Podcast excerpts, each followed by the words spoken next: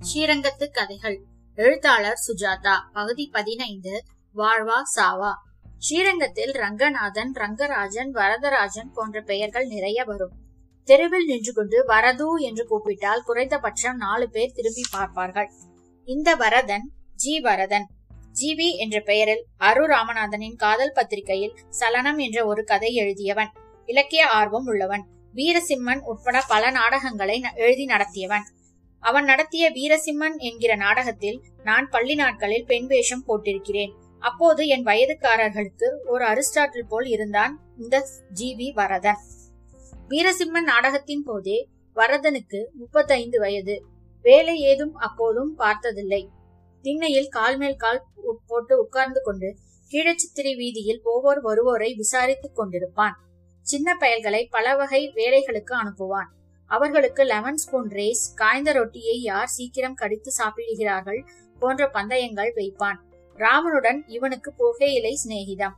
நான் சிவில் ஏவியேஷனில் சேர்ந்து சென்னை மீனம்பாக்கத்தில் பொறுப்பேற்றுக் கொண்டு பரீட்சை பாஸ் பண்ணி டெல்லிக்கு மாறி சப்தர்ஜங் விமான நிலையத்தில் டெக்னிக்கல் ஆபீசராக வேலை பார்த்து கல்யாணமாகி அப்பா ரிட்டையர் ஆகி ஸ்ரீரங்கத்தில் செட்டில் ஆகி ஒரு முறை ஸ்ரீரங்கம் வந்தேன். நான் ஒரு எழுத்தாளன் ஆவேன் என்று தெரிவதற்குள் பாட்டி ஆயிரத்தி தொள்ளாயிரத்தி ஐம்பத்தி ஐந்தில் பாபநாசத்தில் இறந்து போனாள். பாட்டி பரமபதத்தில் இந்த பிள்ளை என்ன செய்கிறானோ எப்படி பிழைக்கிறானோ? என்று கவலைப்பட்டு கொண்டிருப்பாள். பாட்டி ஐ எம் ஓகே என்று எஸ்எம்எஸ் அனுப்ப முடியவில்லை. இன்ஜினியரான என் மாமனார் அப்போது திருச்சியில் போஸ்டிங் ஆகியிருந்தார். அதனால் என் இரு பிள்ளைகளும் ஸ்ரீரங்கத்தில் தான் பிறந்தார்கள். மனைவி பிரசவம் முடிந்து தாய் வீட்டில் இருந்தபோது குழந்தையையும் பார்த்து விடலாம் அப்பாவுடனும் இருக்கலாம் என்று லீவு சேர்த்து கொண்டு ஸ்ரீரங்கம் வந்தேன். மறுபடி வர வரதனை ஏழத்தாழ பனிரெண்டு ஆண்டுகளுக்கு பின் ரங்கு கடையில் சந்தித்தேன். என்னடா டெல்லி எல்லாம் எப்படி இருக்கு? கல்யாணமாய் அதுக்குள்ள குட்டி போட்டுட்டியே பேஷ் பேஷ். வரதன் மாறியிருந்தான். தலைமுடி நரைத்து போய் தொப்பை வந்து பொழிவிழந்திருந்தான். டயபெட்டிஸாக இருக்கலாம். ஸ்ரீரங்கத்தில் ஒவ்வொரு பண்டிகைக்கும் அக்கார வடிசலும் அதிரசமும் குஞ்சாலாடும் சாப்பிட்டே பலருக்கும் டயாபெட்டிஸ். நீண்ட நாள் புகையிலை பழக்கம். பற்களில் வெளிப்பே தெரியவில்லை. எப்போதும் அரை மணிக்கு ஒரு தடவை கொப்பளித்துக் கொண்டிருந்தான். முன்பெல்லாம் வெள்ளி தம்ளர் பூஜா இப்போது வெண்கலம். கொஞ்சம் இழைத்திருந்தான். கண்களில் மட்டும் பழைய பிரகாசம். எப்படி இருக்கே வரதன் வீரசிம்மன் டிராமாவெல்லாம் இன்னும் போட்டுட்டு இருக்கியா ஓ வருஷா வருஷம் மார்கழி திருநாளம் போது என் டிராமா இல்லாமையா? இருப்பியா பாத்துட்டு போறியா? ஆக்ட் பண்றியா அதுல? நான் அவசரமாக வேண்டாம் வேண்டாம் என்றேன். நான் மெட்ராஸ் போயிட்டே இருக்கேன் என்றேன். நான் நடித்த முதல் நாடகம் ஒரு கெட்ட கனா போல் இப்பவும் நடு இரவில் திடீரென்று உடலெங்கும் வியர்வையுடன் என்னை எழுப்பும். வீரசிம்மன் சிம்மாசனத்தில் உட்கார்ந்திருக்க படுதா ஓரத்தில் நின்று கொண்டு தோழி பெண்ணாக நான் விசிற என் மேலாடை விலகி பெரிய கலாட்டாவானதும் ஒரு குடிகாரன் என்னை துரத்தினதும் இப்போதும் நினைத்தாலும் வயிற்றில் ஐஸ் கத்தி பாய்ச்சிறது டிராமாவெல்லாம் சரி ஜீவனத்துக்கு என்ன பண்ணிட்டு இருக்க நிலத்திலிருந்து வருமானம் போராது விளைச்சல் சரியில்லைன்னா தத்தாச்சாரியார் தோப்புக்கு பக்கத்தில் பிளாட் போட்டு ப்ராப்பர்ட்டி டெவலப் பண்ண போறேன். கொள்ளிடம் பக்கத்துல நொச்சியும் இந்த மாதிரி இடத்துலயும் பேசிட்டு இருக்கேன் அர்பன் லேண்ட் சீலிங் வந்ததுக்கு அப்புறம் அக்ரிகல்ச்சர் லேண்டை மாத்துறதுக்கு லஞ்சம் கொடுக்க வேண்டியிருக்கு. பிலிம் ஃபீல்டையும் வரப்போறேன். ஒரு படம் எடுக்கலாம்னு யோசிச்சுட்டு இருக்கேன். உங்ககிட்ட நல்ல ஸ்டோரி இருக்கா? ஜெய்சங்கரை வச்சு வீடெல்லாம் எழுதுறியாமே? சும்மா பொழுதுபோக்குக்கு இப்ப டிஸ்ட்ரிபியூஷன் பண்ணிட்டு இருக்கேன். அட புதுப்படத்தை எடுக்க மாட்டேன். ஒரு தடவை ஓடி கலைச்சதை செகண்ட் ரன் எடுத்து டூரிங் கொட்டாயில எல்லாம் பெட்டி மாத்தி ஓட்டுறது. அங்கங்க போய் கலெக்ஷன் பண்றதுக்கு காரிஸ் தான் இருக்கான். வண்டி ஓடணுமோ இல்லையோ? பசங்கெல்லாம் பையன் ஜமால்ல படிக்கிறான். பொண்ணு எஸ்எஸ்எல்சி அப்பப்ப கலைச்சேவை என்றான் ரங்கு. இந்த வருஷம் யாரா வரா கேளு. இந்த வருஷம் வர மாசம் வாழ்வா ஷாவான்னு ஒரு சமூக நாடகம் போடுறேன். அதுக்கு தலைமை தாங்க சாவித்திரி வராங்க. சாவித்ரினா நடிகை சாவித்திரி நீ விஷயமா பார்த்ததில்ல? பார்த்திருக்கேன். நிஜமாவா? என்னடா இவன்? அம்பி நீ ஆத்துக்கு போய் மாமி கிட்ட சாவித்திரி எழுதின கடிசாசியை மாமா கேக்குறாருன்னு வாங்கி வாங்கிட்டு வா. சாவித்திரியா? என்னடா வாய பழக்கிற நிஜமாவே சாவித்திரியா? ரங்கு சாவித்திரி என் அபிமான நடிகை. அபி- அருமையா நடிப்பாங்க. இந்தியாவிலே பெஸ்ட் தேவதாஸ்ல பார்வதியா வருவா பாரு என்றான் வரதன். ரங்கு ஏய் வரதா என்னை ஒரு முறை இன்ட்ரடியூஸ் பண்ணிடுறா. ஒரு முறை கையை குலக்கிடுறேன். ரத்னா ஸ்டுடியோல சொல்லி போட்டோ எடுத்துடலாம். மை காட் அது என்ன வாரோயோ வெண்ணிலாவேன்னு பாடுவா பாரு. ஃபேஸ்ல ஒரு இன்னசென்ஸ் இருக்கும் பாரு. இந்த வருஷம் டிராமாவுக்கு அத்தனை டிக்கெட்டும் புக் ஆயிடும். முதல் ரெண்டு வரிசையில சோஃபா போட்டு டோனர்னு ஐம்பது ரூபா டிக்கெட் மற்றதெல்லாம் பாரபட்சம் இல்லாம பத்து பத்து ரூபா. லாஸ்ட் ரோ நின்றுட்டு பார்க்கணும்னா அஞ்சு ரூபா. எல்லாமே கொஞ்சம் விலை ஜாஸ்தியா இருக்கே. காத்துள்ள போதே தூக்கி தூத்திக்கணும். என்ன ரங்கு? ஆமாண்டா. இதற்குள் அந்த குட்டி பையன் அந்த கடிதத்தை கொண்டு வந்தான். கொண்டா என்று ரங்கனுடைய கண்ணாடியை இரவில் வாங்கி போட்டுக்கொண்டு படித்து காட்டினான். அந்த கடிதம் இங்கிலீஷில் இருந்தது. லெட்டர் ஹெட்டில் சாவித்திரியின் சிரிக்கும் போட்டோ இருந்தது. அன்புள்ள ஸ்ரீ ஜி வரதராஜன். தங்கள் கடிதம் பார்த்து மிஸ் சாவித்திரியும் மிகவும் மகிழ்ந்தார். இதனுடன் கையெழுத்திட்ட புகைப்படம் இணைத்திருக்கிறோம். இப்படிக்கு மிஸ் சாவித்திரியின் செக்ரட்டரி ஸ்ரீரங்கத்துக்கு வரதா போடலையே. இரு இதுக்கப்புறம் போன்ல பேசினேன். ரமேஷ் ராகவன் அவருடைய செக்ரட்டரியை அகஸ்மாத்தா சந்திச்சேன்.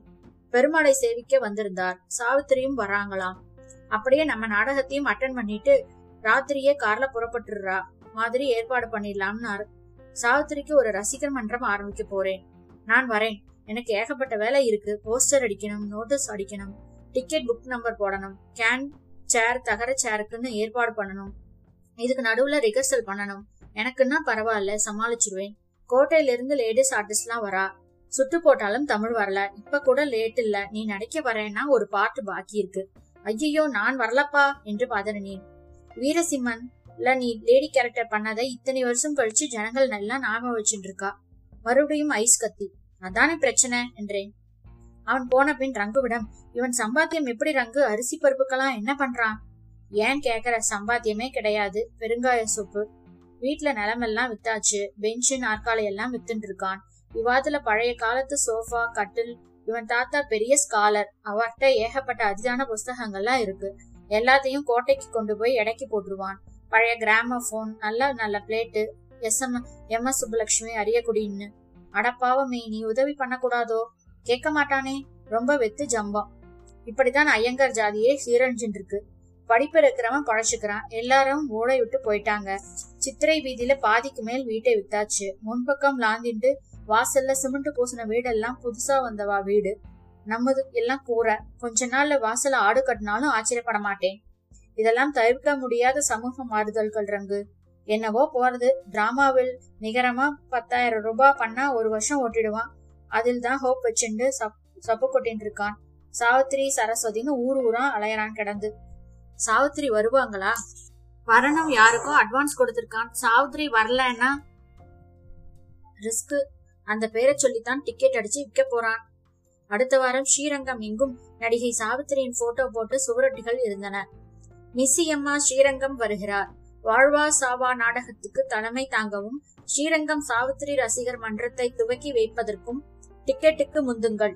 இவன் ஸ்ரீ வரதராஜன் செயலர் ஸ்ரீரங்கம் சாவித்திரி ரசிகர் மன்றம். மொட்டை மாடியில் வாழ்வா சாழ்வா ஒத்திகை நடந்து கொண்டிருந்தது. சேகர் இதுதான் உன் கடைசி முடிவென்றால் நான் கிணற்றில் விழுந்து உயிரிழப்பேன் கலங்காதே கண்மணி. என் வயிற்றில் வளரும் சிசுவினை மனதில் கொண்டு என்று பேசிக் கொண்டிருந்தார்கள். வரதன் டைரக்ட் பண்ணி கொண்டிருந்தான். இதில் நடக்கும் பெரிய ஆபத்திலிருந்து தப்பித்தேன் என்று மனசுக்குள் மகிழ்ந்தேன். வாடா எல்லா டிக்கெட்டும் வித்து போச்சு. எக்ஸ்ட்ரா டிக்கெட்டுக்கு ஏகப்பட்ட டிமாண்ட்.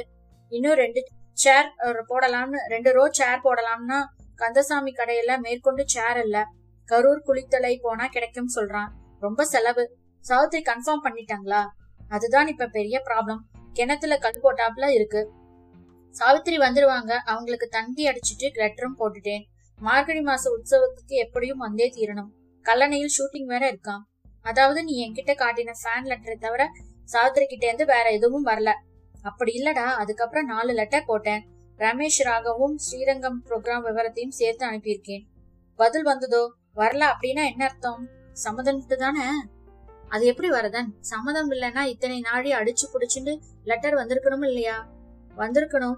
வரலையே இது வரைக்கும் எனக்கு இந்த விதோ வினோதமான லாஜிக் புரியவில்லை. போன் போட்டு பேசினியா? குண்டூசியில் ஒரு நம்பர் கொடுத்திருந்தா. யாரோ தெலுங்குல பேசினா நான் விவரத்தை சொல்லிட்டு அட்ரஸையும் கொடுத்திருக்கேன். ஆனாலும் உனக்கு ரொம்ப தைரியம் வரதன். எந்த விதமான உத்தரவாதமும் இல்லாம டிக்கெட் அடிச்சு வித்துட்டு என்ன சொல்ற நீ? எதுக்கும் நீ ஒரு தடவை மெட்ராஸ் போய் பார்த்து பேசிட்டு வர்றது நல்லது வரதன். எங்கடா டயம்? நானே ஒருத்தனே எல்லாத்தையும் பாத்துக்கணும்னா எப்படி? நான் டெல்லிக்கு திரும்பும் போது ஒரு நாள் சென்னையில் இருப்பதால் விசாரிப்பதாக சொன்னேன். அவன் உடனே எட்டு இடமும் குளிர்ந்து உண்மையான ஃப்ரெண்டு நீதாண்டா எனக்கு வேணும். இந்த டிராமா பண்ணிட்டேன்னா எங்கேயோ போக போறேன் பாரேன். யார் இந்த ரமேஷ் ராகவ்? யாருக்கு போன் பண்ண? எல்லா விவரமும் சொல்லு. அழுக்கான ஒரு விசிட்டிங் கார்டை கொடுத்தான். அதில் ரமேஷ் ராகவ் என்ற பெயர் போட்டு ஒரு பிபி நம்பர் டெலிபோன் எண் போட்டிருந்தது. சென்னைக்கு காலை வந்து சேர்ந்து கிளாக் ரூமில் பெட்டி படுக்கையை போட்டுவிட்டு மாலைதான் ஜிடி பிடிக்க வேண்டும் என்பதால் நேரம் இருந்தபோது சித்தப்பா வீட்டிலிருந்து டெலிபோன் செய்தேன். அப்படி யாருமே இல்லையே இங்க என்றார்கள். இந்த நம்பர் என்ன?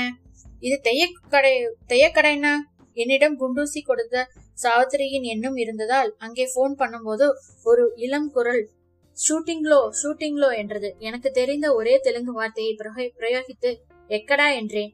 வாகனிலோ பிரசாத்லோ ஏவிஎம்லோ தெரியுது நான் ட்ரங்கால் புக் பண்ணி ரங்கநாதா மெடிக்கல்ஸ் மூலம் வரதனை கூப்பிட்டு பேசினேன். வரதன் நீ கொடுத்த அந்த நம்பர் தப்பு. அவனுக்கு ஏதாவது பணம் இது கொடுத்தியா? அதை ஏன் கேக்குற பணத்தை வாங்கிட்டு கம்பி நீட்டிட்டான். ஆள் அட்ரஸே இல்ல. அட்வான்ஸ் கேட்டான். ஆயிரம் ரூபாய் வாங்கிட்டான். என்ன வரதா நீ இப்படி போய் ஏமாந்திருக்கியே? நாடகம் எப்போ? நாளைக்குடா. டேய் நீ எனக்கு ஒரு உபகாரம் பண்ணணும். நான் வர முடியாது. நீ ஏவிஎம்மோ வாகினியோ போய் சாவித்திரி அவங்கள எப்படியாவது சந்திச்சு நான் எழுதின நாலு கடுதாசியை பத்தி சொல்லு. ஏவிஎம்மில் ஒரு பாடல் காட்சியில் நாகரா ஒழிக்க ஒரே வரியை எட்டு தடவை எடுத்துக் கொண்டிருந்தார்கள். என்னால் அந்த சங்கரியில் மிஸ் சாதிரியை கிட்டே போய் சந்திக்க முடியவில்லை. சட்டென்று கார் ஏறி போய்விட்டார். அவரது செக்ரட்டரியை காட்டினார்கள். சந்தித்து என்னை அறிமுகம் செய்து கொண்டு விவரம் சொன்னேன். ரமேஷ் ராகவ் அப்படி யாரையும் தெரியாதே?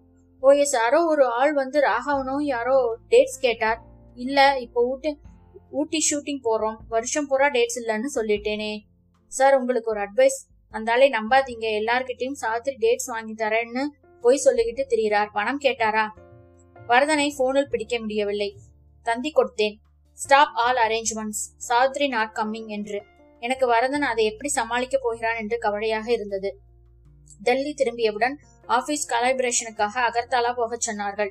போய் வந்து ஒன்றரை மாதம் கழித்து திருச்சி வியோவை காலிபிரேட் பண்ண சந்தர்ப்பம் வந்தபோது கிடைத்த அவகாசத்தில் ஸ்ரீரங்கம் சென்றிருந்தேன். ரங்கு வனுதனுடைய வாழ்வா சாபா என்னாச்சு? ஏன் கேக்குற அமோகமா நடந்தது? சாவித்திரி வந்தாங்களா? வந்தாங்களே. வந்தாங்களா? எப்படி? திருச்சியிலிருந்து சாவித்திரி மாதிரி இருக்கிற ஒரு நடிகையை அழைச்சுன்னு வந்துட்டான். கடைசி நிமிஷத்துக்கு அது பொழந்து கட்டிடுத்து மிமிக்ரி மாதிரி சாவித்திரி மாதிரியே பேசி காட்டினா.